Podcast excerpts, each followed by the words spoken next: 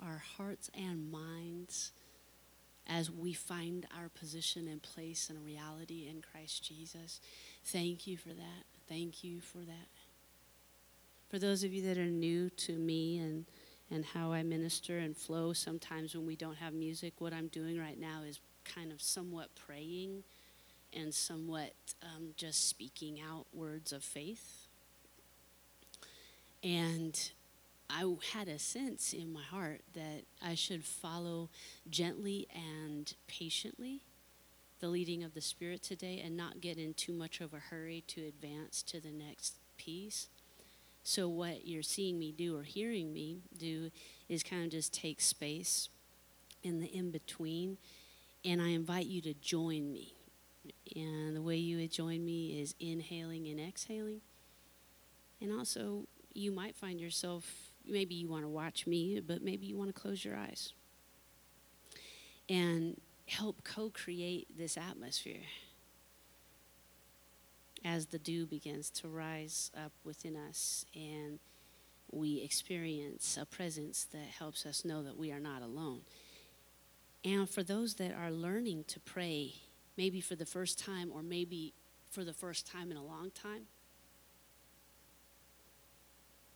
this is a good refresher. See, I have paid for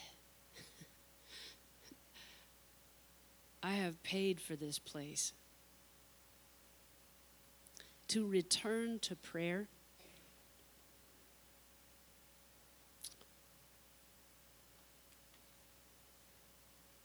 It didn't come cheap. I know where I am, and I know who I am, and it's my privilege and honor to help teach and support and guide you into your wisdom and create an atmosphere for you.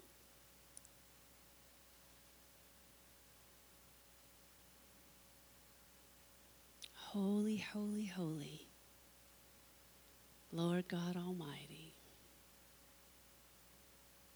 Lord God all-loving, Lord God, Lord, loving, loving one, loving one, loving one who connects all things together. I'm trusting you. We trust you. We trust you. We trust you. We trust you. Yeah, and it's perfectly okay for you to utter your own words in this space, and then I will preach, I promise. Oh, we thank you for your messages, and thank you for your presence, your guidance. Hallelujah. Thank you, Lord.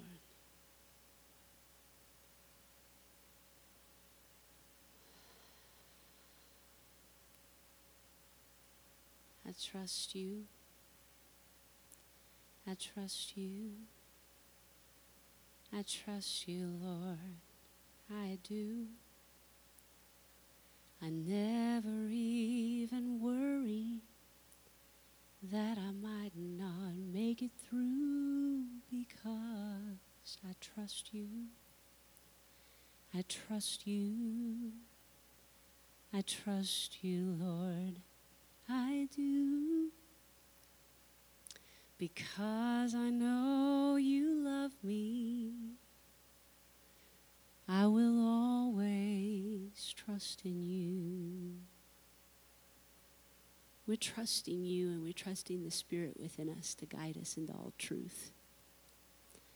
And thank you that that is an easy thing to do as we've been walking with you for so many moments.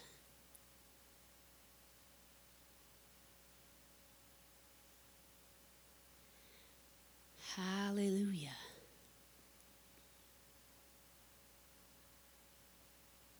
I just feel like some folks in here need some healing today, and I don't pretend to know in what way, but I want you to know that there's a healer, and the healer's on the inside of you, and we thank you for that healing. Thank you for that. Thank you for the healing, healing, healing.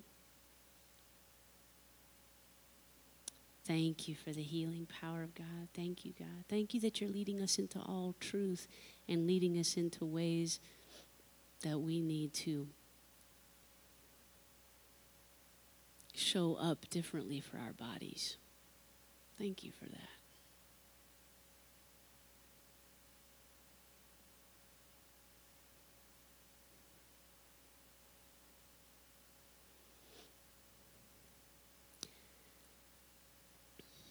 Hallelujah.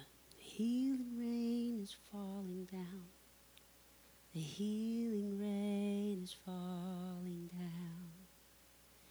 And I'm not afraid. And I'm not afraid.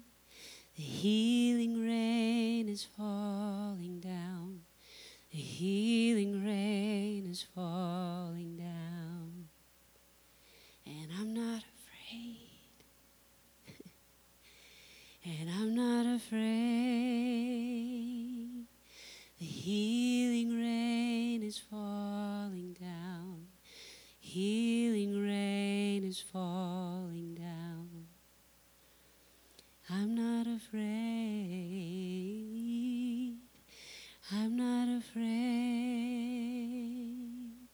It's love that creates an atmosphere and a frequency for healing. Hallelujah. It's not some magic mystery that we can't access. It's love. It's love. It's knowing that you're loved.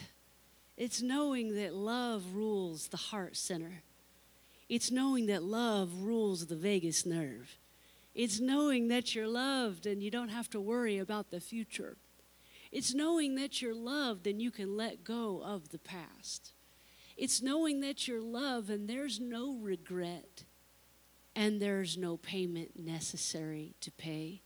It's knowing that you're loved, loved in every way.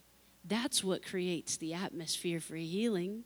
That's what creates the atmosphere for harmony and peace. It's knowing that you're loved.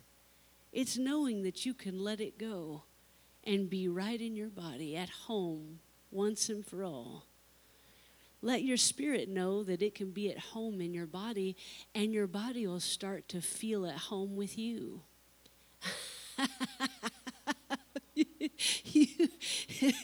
Let your body know it's safe to be you. Let your identity grow in love, grounded in faith, grounded in the love of God. And then watch those things start to line up with love. Hallelujah. Oh, somebody's on a hero's journey today.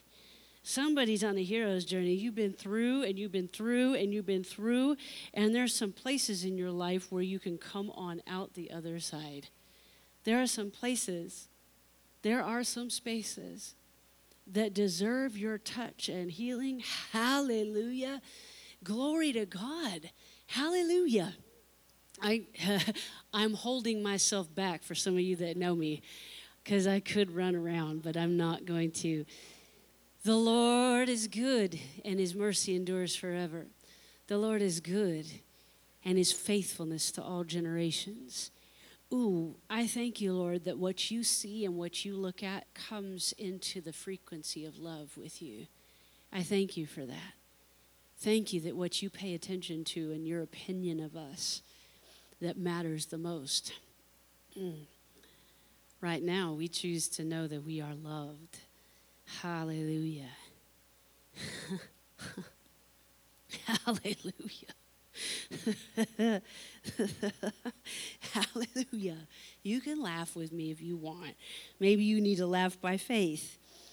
Maybe you just need to imagine that thing that seems so big and terrifying, and you just give it a little bit of a ha, ha, ha. And every modality I've ever learned about and every discipline that I've ever experienced, there's always an air of laughter. And if there's not, it's not tapped into the divine. Because the divine flow will have a laughter, even in the face of enemies. It has a laughter, even when things are in disrepair. there is a laughter, knowing that all things will work out and knowing that all things are working together for your good, knowing that all things are part of the equation. There's nothing lost, nothing missing, nothing broken. It is the shalom, the peace of God, which passes all understanding. For you say, how will this work out? How could this possibly have been part of the plan? And love is there as the ground saying, it's all been included in me the whole time. Nothing has happened outside of my care. Nothing has happened outside of the ground that I have laid for you. For it is my love, it is my ground, and it is my place that I have situated you in. And we just thank you, Lord, for thank you, brother. Thank you for the spirit of grace. And we thank you for the gifts. Thank you for that. Thank you for just all the things that are happening in the spirit behind the scenes. We thank you that you are always there. Hallelujah. Hallelujah. I speak on behalf of everyone here and into their lives. I thank you that you're working things, pulling them together, pulling them through, and shining light, shining light. Thank you for that. Thank you for that. Thank you for the ministry of the Spirit, and thank you for how you've led us. Hallelujah.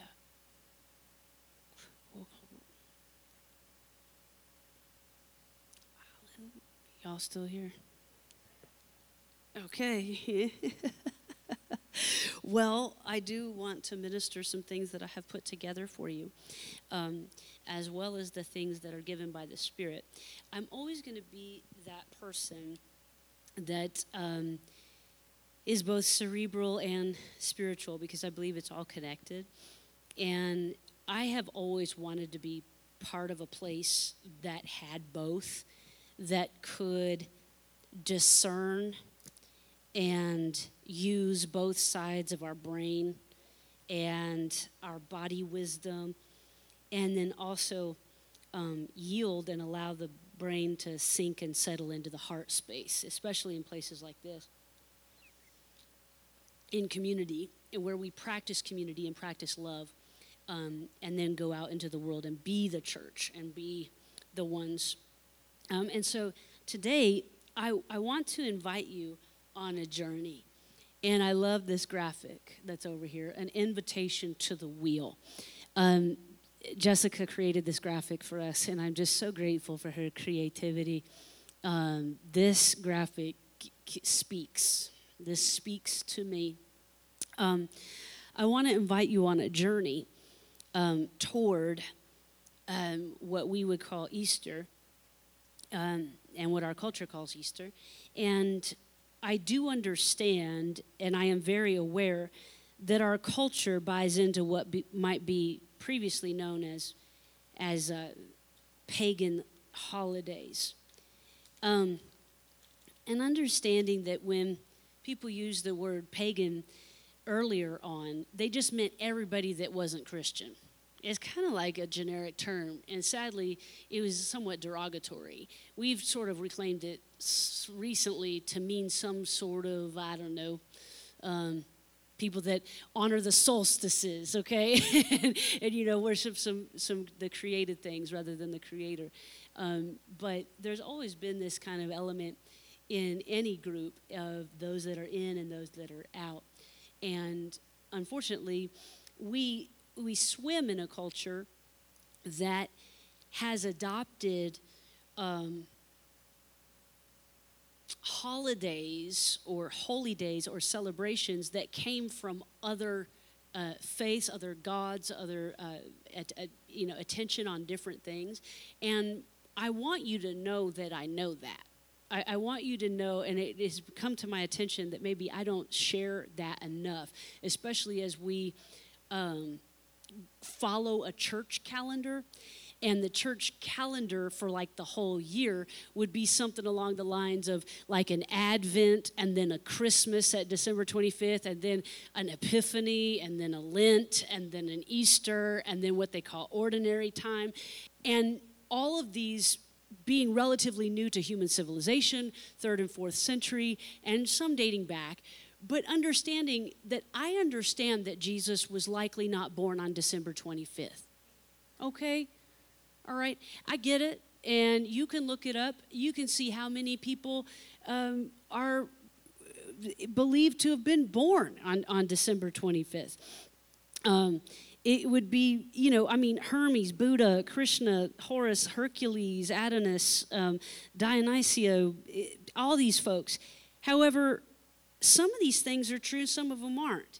You know, you get to a space, if you're not careful, where you aren't going to throw everything out. And it's like, well, we live right here in Tulsa or surrounding areas, and we have these cultural ebbs and flows, and we need to be aware of where we are in time and aware of where these things come from. And I don't want to get too laden with what holiday is the right holiday or what day is the right day to celebrate things. I realize that the origins of Easter, Halloween, All Saints' Day, Valentine's Day, and the like, I realize that none of that is found in the scripture, okay? Woo, surprise. I mean, maybe that's news to you. And you can have a long dialogue with Bob, and I would encourage you to do that, to have a conversation with Bob. If you have questions like where did the origins of Easter, why do we count, why is it supposed to be that Jesus is the only sign that you would know Jesus is the Messiah is the sign of Jonah, who was in the belly of the fish 3 days and 3 nights. If you count from Good Friday to Easter, how many nights is that, y'all? 2.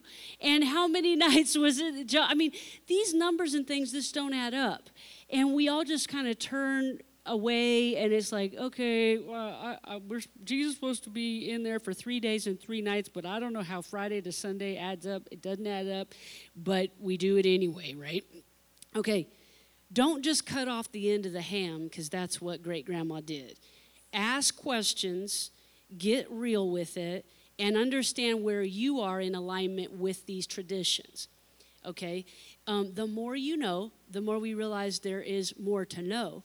But I want you to realize that this is not, nobody's trying to dupe you or pull the wool over your eyes or tell you this is really when Jesus was born. We get it. But this is when the culture at large celebrates or holy days. And Bob hates the word celebration. I get it, and, you know, but you'd have to ask him about that a little bit later, because I really want to get through this. But so when I say, and when I invite you to participate in Lent with me, I need you to know that I am not trying to pull us back into an old tradition or ritual that is still being held alive by predominantly the Catholic religion. I am not advocating or encouraging anybody to mourn their sins, pay penance for their wrongdoings, to fast from food in order to appease a god, okay? These practices are not part of my own spiritual life, but I understand that the culture at large is in a season that they call Lent. What I am calling this is a time of cultivating my faith, and I'm inviting you to do the same. So it holds a different meaning, and I hope that I have been explicit enough in our church that I may participate or parallel these seasons of time, but simply in an opportunistic way, take it a step further and allow us to lean in, as it were. But I want to read to you from Colossians. If you have your Bible, you can turn to chapter 2 of Colossians, and verse 6. this is not a new debate and not a new conversation. Let me see if I found that. 2 and 3, yep. And verse 6. As you therefore receive Christ Jesus the Lord, continue to live your lives in him, rooted and built up in him and established in the faith, just as you were taught, abounding in thanksgiving. See to it that no one take you captive through philosophy and empty deceit, according to human tradition. That's what we're talking about. According to the elemental spirits of the universe and not according to Christ. For in him the whole fullness of deity dwells bodily. And you have come to fullness in him who is the head of every ruler and authority. In him also you were circumcised with a spiritual circumcision by putting off the body of the flesh and the circumcision of Christ. When you were buried with him in baptism, you were also raised with him through faith in the power of God who raised him from the dead. And when you were dead in trespasses and the uncircumcision of your flesh, God made you alive together with him. And it goes on and on. Therefore, verse 16, do not let anyone condemn you in matters of food and drink or of observing festivals, new moons, or Sabbaths. These are only a shadow of what is to come, but the substance belongs to Christ. Do not let anyone disqualify you, insisting on self-abasement and worship of angels, dwelling on visions puffed up without cause by a human way of thinking, and forgetting to hold fast to the head, from which the whole body, nourished and held together by its ligaments and sinews, grows with a growth that is from God. If with Christ you died to the elemental spirits of the universe, why do you live as if you still belong to the world? Why do you submit to regulations? Do not handle, do not taste, do not touch. All these regulations refer to things that perish with using. They are simply human commands and teachings.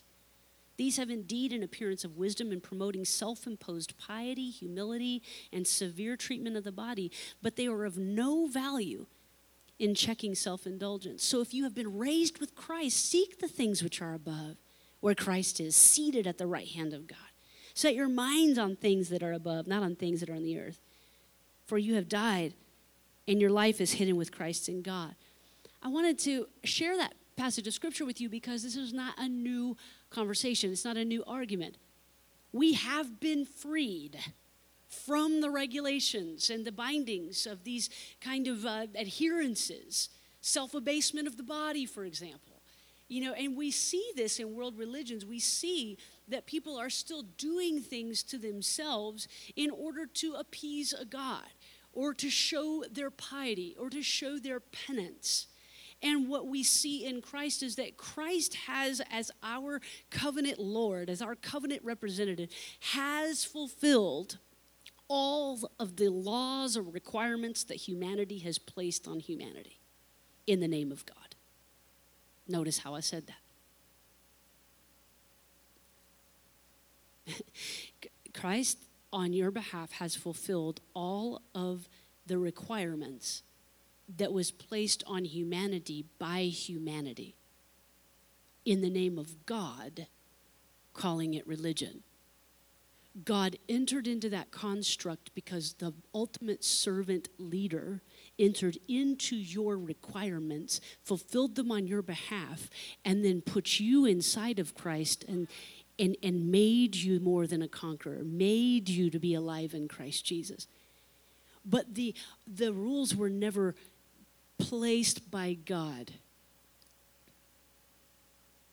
You won't hear that on a radio station. Okay, I listen to a lot of Catholic radio because I want to hear what's happening. And I heard it just on Friday. These laws that God has given to all of humanity for God, for your sake. And I'm like, what? Are they not reading these texts? They're reading them. And just with, as any piece of literature, you can put your own lens on it and get out of it what you want. They're just as beloved as anybody else that has more light on it. They're just fine. All all of that's fine, but it's just not how the hermeneutic that I'm witnessing these texts through. I'm seeing a whole heck of a lot of freedom being placed in Christ. I'm seeing value being placed on humanity, and I'm seeing it was us that put requirements of law in place. I do believe that God has always wanted and been have invited us to a face-to-face relationship in love. Okay, I'm getting off my thing. Okay, so I wanted you to see that. And then I wanted you to see Romans 14. And this is where I'm not interested in putting down Catholics or parts of Christianity or myself or anybody in Islam or anybody in the Buddhist tradition. I'm not interested in that. I do not want to be on the side of judging anybody's religious framework. And I hope you're not either. Where is Romans, Lord? Okay, Romans. There we go. Here we go. I'm not interested in it. The only thing I'm interested in is that we extend love and grace to one another, depending on the places in the world that we have been informed and educated, that we give grace and peace to one another and not judge one another. Okay, Romans 14. Verse 1, welcome those who are weak in faith, but not for the purpose of quarreling over opinions. Come on, somebody. Some believe in eating anything, while some eat only vegetables. Come on, all of my vegetarian. Come on, yeah. Those who eat everything must not despise those who don't eat everything. Come on. And those who don't eat everything must not pass judgment on those who eat, for God has welcomed them. Who are you to pass judgment on the servants of another? It is before their own Lord that they stand or fall, and that is a loaded phrase. Their own Lord, be it real or perceived of the imagination. Oh, come on. You project what you serve. I didn't know we were going to get this deep, y'all. Are you guys okay? You okay? You're okay. Come on with me. All right. It is before their own Lord that they stand or fall, and that they will be upheld, for the Lord is able to make them stand. Some judge one day to be better than another day, while others judge all days to be alike. Let all be fully convinced in their own mind. You see what I'm saying? It is not our place to judge somebody else's holy day. It's not our place.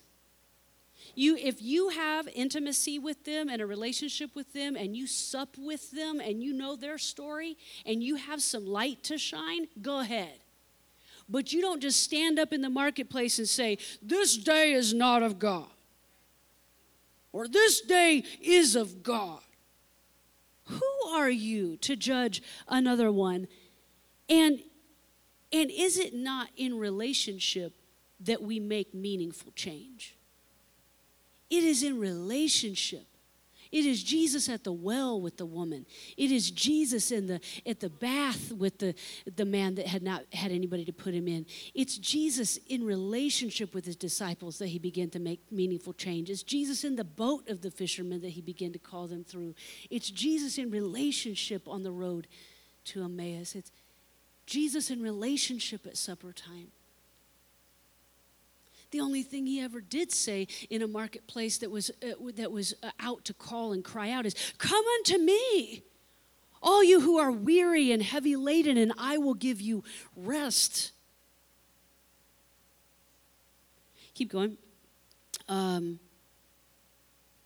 Also, those who eat in honor of the Lord, since they give thanks to God, while those who abstain in honor of the Lord and give thanks to God. We do not live to ourselves. And we do not die to ourselves. If we live, we live to the Lord, and if we die, we die to the Lord. So then, whether we live or whether we die, we are the Lord's. For to this end, Christ died and lived again. He might be Lord of both the dead and the living. Verse 10, why do you pass judgment on your brother or sister? Or you, why do you despise your brother or sister? For we will all stand before the judgment seat of God. For it is written, as I live, says the Lord, every knee shall bow to me, and every tongue shall give praise to God. So then each of us will be accountable to God. Let us therefore no longer pass judgment on one another, but resolve instead never to put a stumbling block or hindrance in the way of another. I know and am persuaded in the Lord Jesus that nothing is unclean in itself. I want to read that again. I know and am persuaded in the Lord Jesus that nothing is unclean in itself.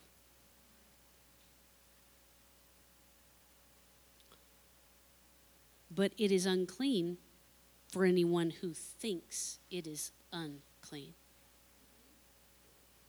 Okay? If your brother or sister is being injured by what you eat, you are no longer walking in love. Do not let what you eat cause the ruin of one for whom Christ died. So do not let your good be spoken of as evil. For the kingdom of God is not food and drink, but righteousness and peace and joy in the Holy Spirit. The one who thus serves Christ is acceptable to God and has human approval. Let us then pursue what makes for peace and for mutual upbuilding. Do not, for the sake of food, destroy the work of God. Everything is indeed clean, but it is wrong for you to make others fall by what you eat.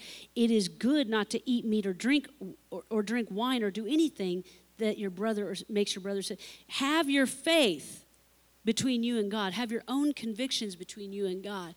The point I'm trying to get here is that it would be good for us within this house to be of a neutral position when it comes to what people observe, how they eat, what they would deem acceptable, or what they are allowing in their own lives, and to allow them to have their faith between them and God. There are so many different ways of experiencing our spirituality right within this house. If we can get this right, then we can go out into the marketplace and extend love and peace and grace to another. Nothing in itself is unclean, but he who considers it unclean, and that's where shame comes. So I want to get just a little bit closer to you. When you do something that you have an inward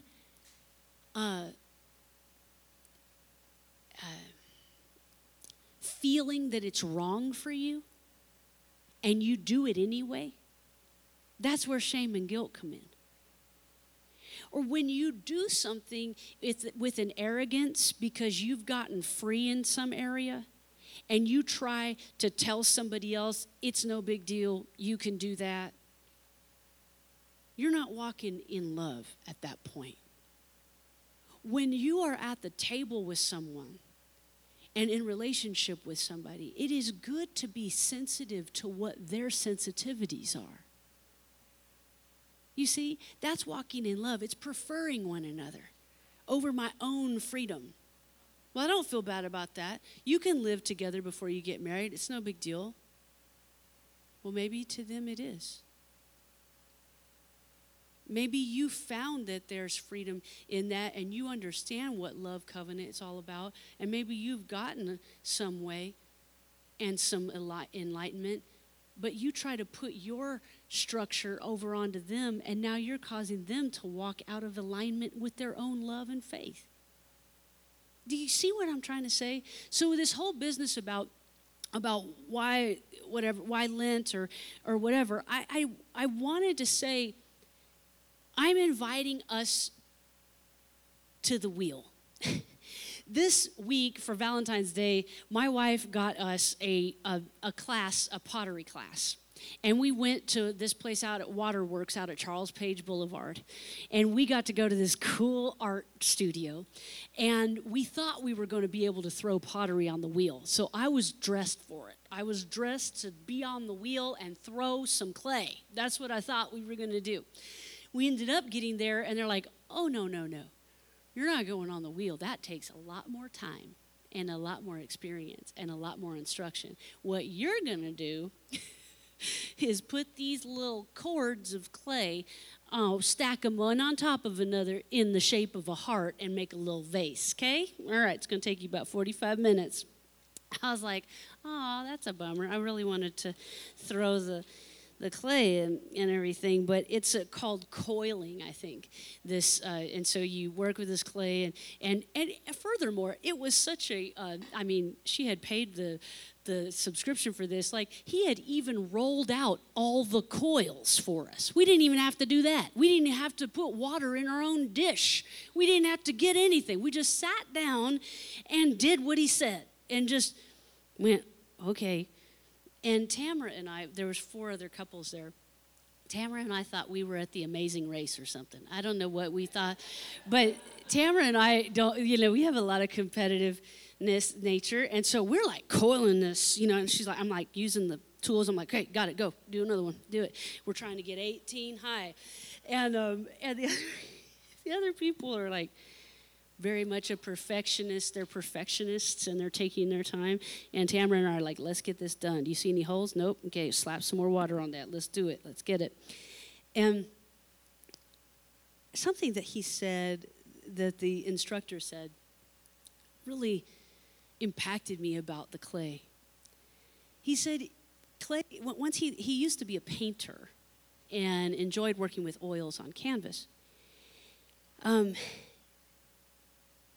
But when he discovered clay, he never went back to only painting. Clay is a very forgiving material, and it is endlessly recyclable. So you can tell my preacher brain is going all over the place when he's saying this. I'm like, wow, it's forgiving. It's one of the most forgiving substances, and it washes off easily. The clay washes off really easily, and it doesn't stain the clothes. When you wash your clothes, it just washes off. And I began to think about the verses in Isaiah and Jeremiah about then the symbolism of God being the potter. Remember some of this? God being the potter and us being the clay. And the wheel. And my wheels of my brain begin to think about time and how we understand time as being cyclical and not linear. So I'm imagining this wheel turning, the time of our lives turning, and us being on that time wheel with the hands of the potter. Isaiah and Jeremiah, I've given you too much Bible already, so I'll just, okay, hey. Come on. Jeremiah 18, the word which came to Jeremiah from the Lord saying, arise and go down to the potter's house, and there I will announce my words to you. Oh, I just love that imagery of go to this place, go to this space, and there my words will be made known unto you. And then I went down to the potter's house, and there he was making something on the wheel. But the vessel that he was making of clay was spoiled in the hand of the potter, so he remade it into another vessel as it pleased the potter to make. Then the word of the Lord came to me saying, can I not, O house of Israel, deal with you as this potter does? Behold, like the clay in the potter's hand, so are you in my hand, O house of Israel. Oh, House Church. Today I want to give you an invitation to the wheel.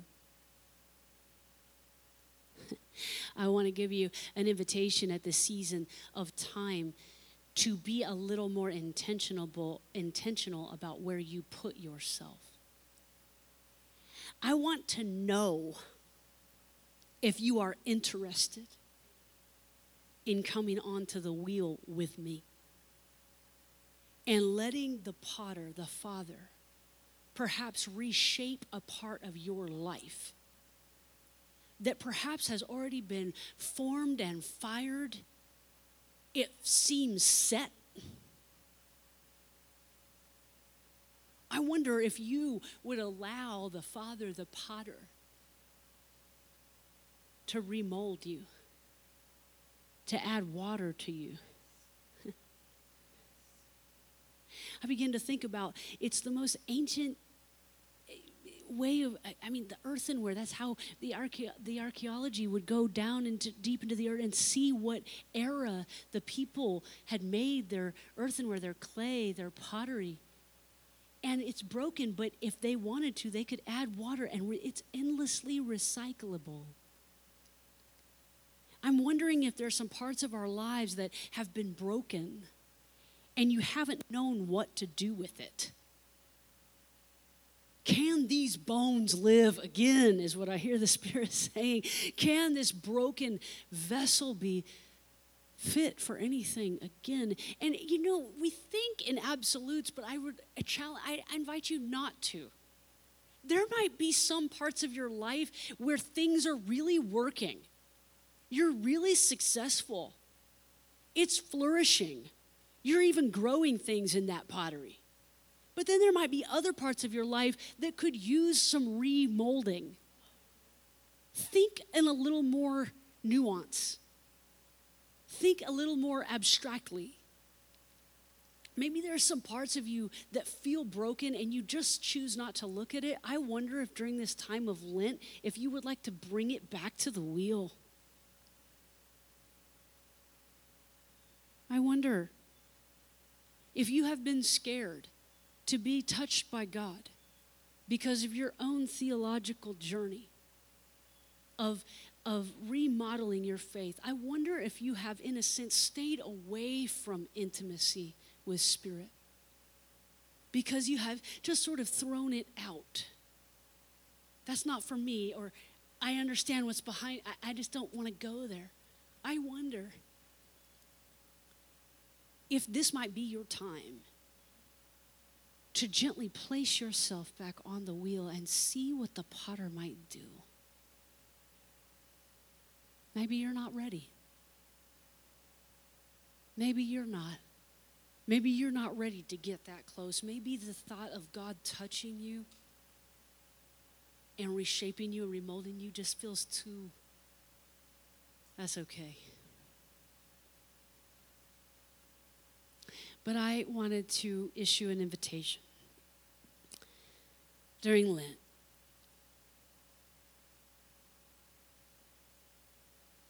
I lifted this. I'm going to use Bob's words. Traditional ways of looking at Lent say that we are to fast food or something, to focus on feeling bad for our sin. We fast to feel the pangs of hunger and let them remind us of our wretched state. But, my dear friends, I want you to know that's not what Jesus did. We are to eat and drink or fast, both to the glory of God. Glory, of course, being the high thoughts and weighty opinion of Him whose thoughts are so elevated about us. Jesus was thrust into the wilderness by the Spirit, the version of Mark says, and that's where the church has kind of put this magnifying glass on the time of Lent. It's supposed to be parallel to the wilderness experience of Jesus, but Bob makes a good point. It was only after he had received the words of the Creator, "You are good. You are my beloved one, in whom I am well pleased." It was then that he was thrown and put into the wilderness in order to then also participate in the evil, quote unquote, which is really this, listen to me, the pressures of life, that if we focus on the goodness of the Father and His love words over us while in the midst of pressure, lead us to greater inner strength. I know there's a lot going on in the house right now, and it's kind of hard to focus, but that was a really good point.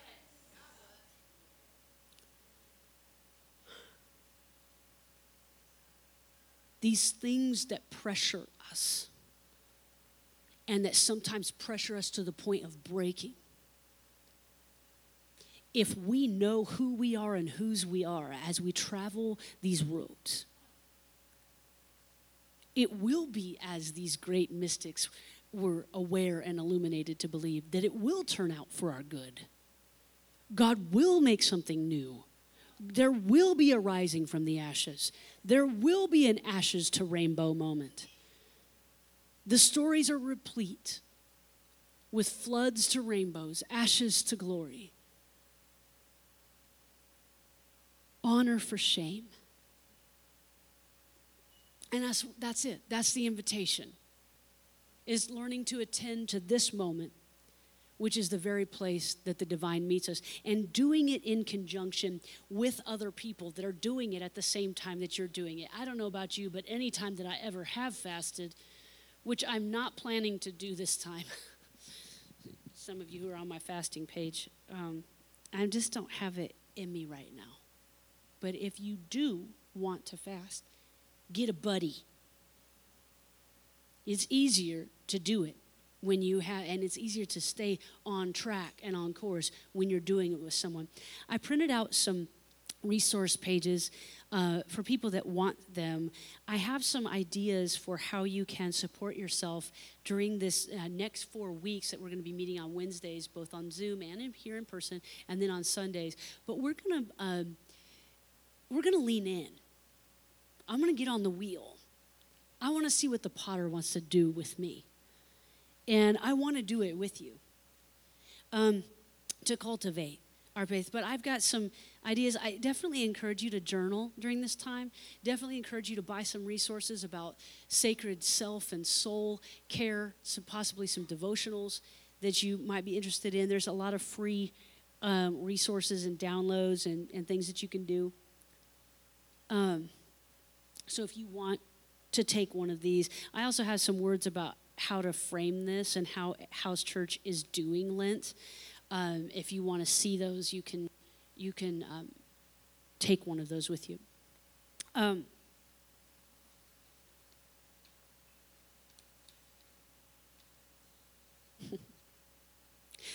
had fun preaching this sermon yesterday. As I was preparing to be in front of you, I did it upstairs in the Lutheran sanctuary. And I walked back and forth, and I preached my heart out. And it was a lot of fun for me. I office up there, and I just walked out of my office, and I was like, I wonder how this is going to come out. We are unique people. And knowing where you are in relationship to what the world is saying is critical. And it is an honor for me to be part of your journey, to be part of your unique spiritual expression of your life, and to support you in the ways that you need it.